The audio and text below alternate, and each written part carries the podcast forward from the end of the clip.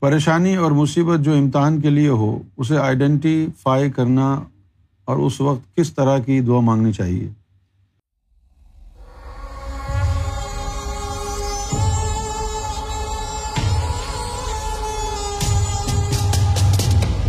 جو کچھ بھی ہو رہا ہے، اللہ کی مرضی سے ہو رہا ہے۔ اس میں کوئی شک نہیں ہے۔ لیکن اللہ تعالیٰ نے آپ کو مہلت دی ہے۔ اب آپ اس دنیا میں آ جائیں۔ یہ اچھا کام ہے، یہ برا کام ہے۔ اچھا کام کرو گے تو اس کا اجر ملے گا، برا کام کرو گے تو اس کی سزا ملے گی۔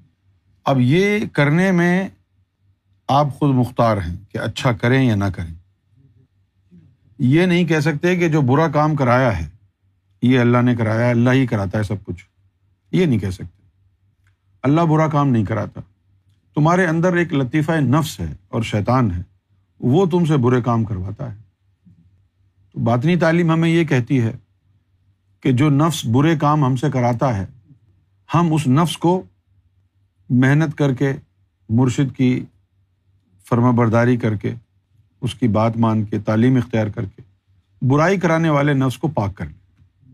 جب برائی کرانے والا جو ایجنٹ ہمارے اندر ہے، وہ پاک ہو جائے گا۔ تو پھر ہم صرف اچھائی کریں۔ گے پریشانی اور مصیبت جو امتحان کے لیے ہو، اسے آئیڈینٹیفائی کرنا اور اس وقت کس طرح کی دعا مانگنی چاہیے۔ دیکھو بھائی، پریشانیاں امتحان اس کے لیے ہوتی ہیں جو اللہ کے راستے میں چل رہا ہے، جو راہ سلوک میں چل رہا ہے، جس کے قلب میں نور آ گیا ہے، جو تزکیہ نفس میں لگا ہوا ہے۔ اس کے اوپر اگر پریشانی اور مصیبتیں آئیں، تو اس کے لیے آزمائش ہے۔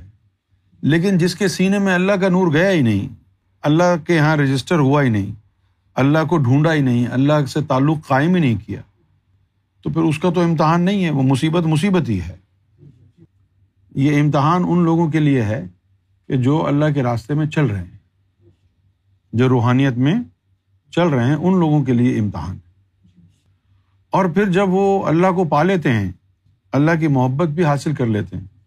اس کے بعد پھر بلا مصیبت پیچھے لگ جاتی ہے۔ کیونکہ اللہ نے اپنی محبت کے ساتھ بلا اور مصیبت کو رکھا ہے۔ تاکہ ہر کوئی اللہ کی محبت کا دعویٰ نہ کرے۔ رائے سلوک میں چلتے ہیں تو بلا اور مصیبت امتحان کے طور پر آتی ہے۔ ولی بن جاتے ہیں تو بلا مصیبت تحفے کے طور پر آتی ہے۔ جائیں تو جائیں کہاں؟ بلا اور مصیبت آتی رہتی۔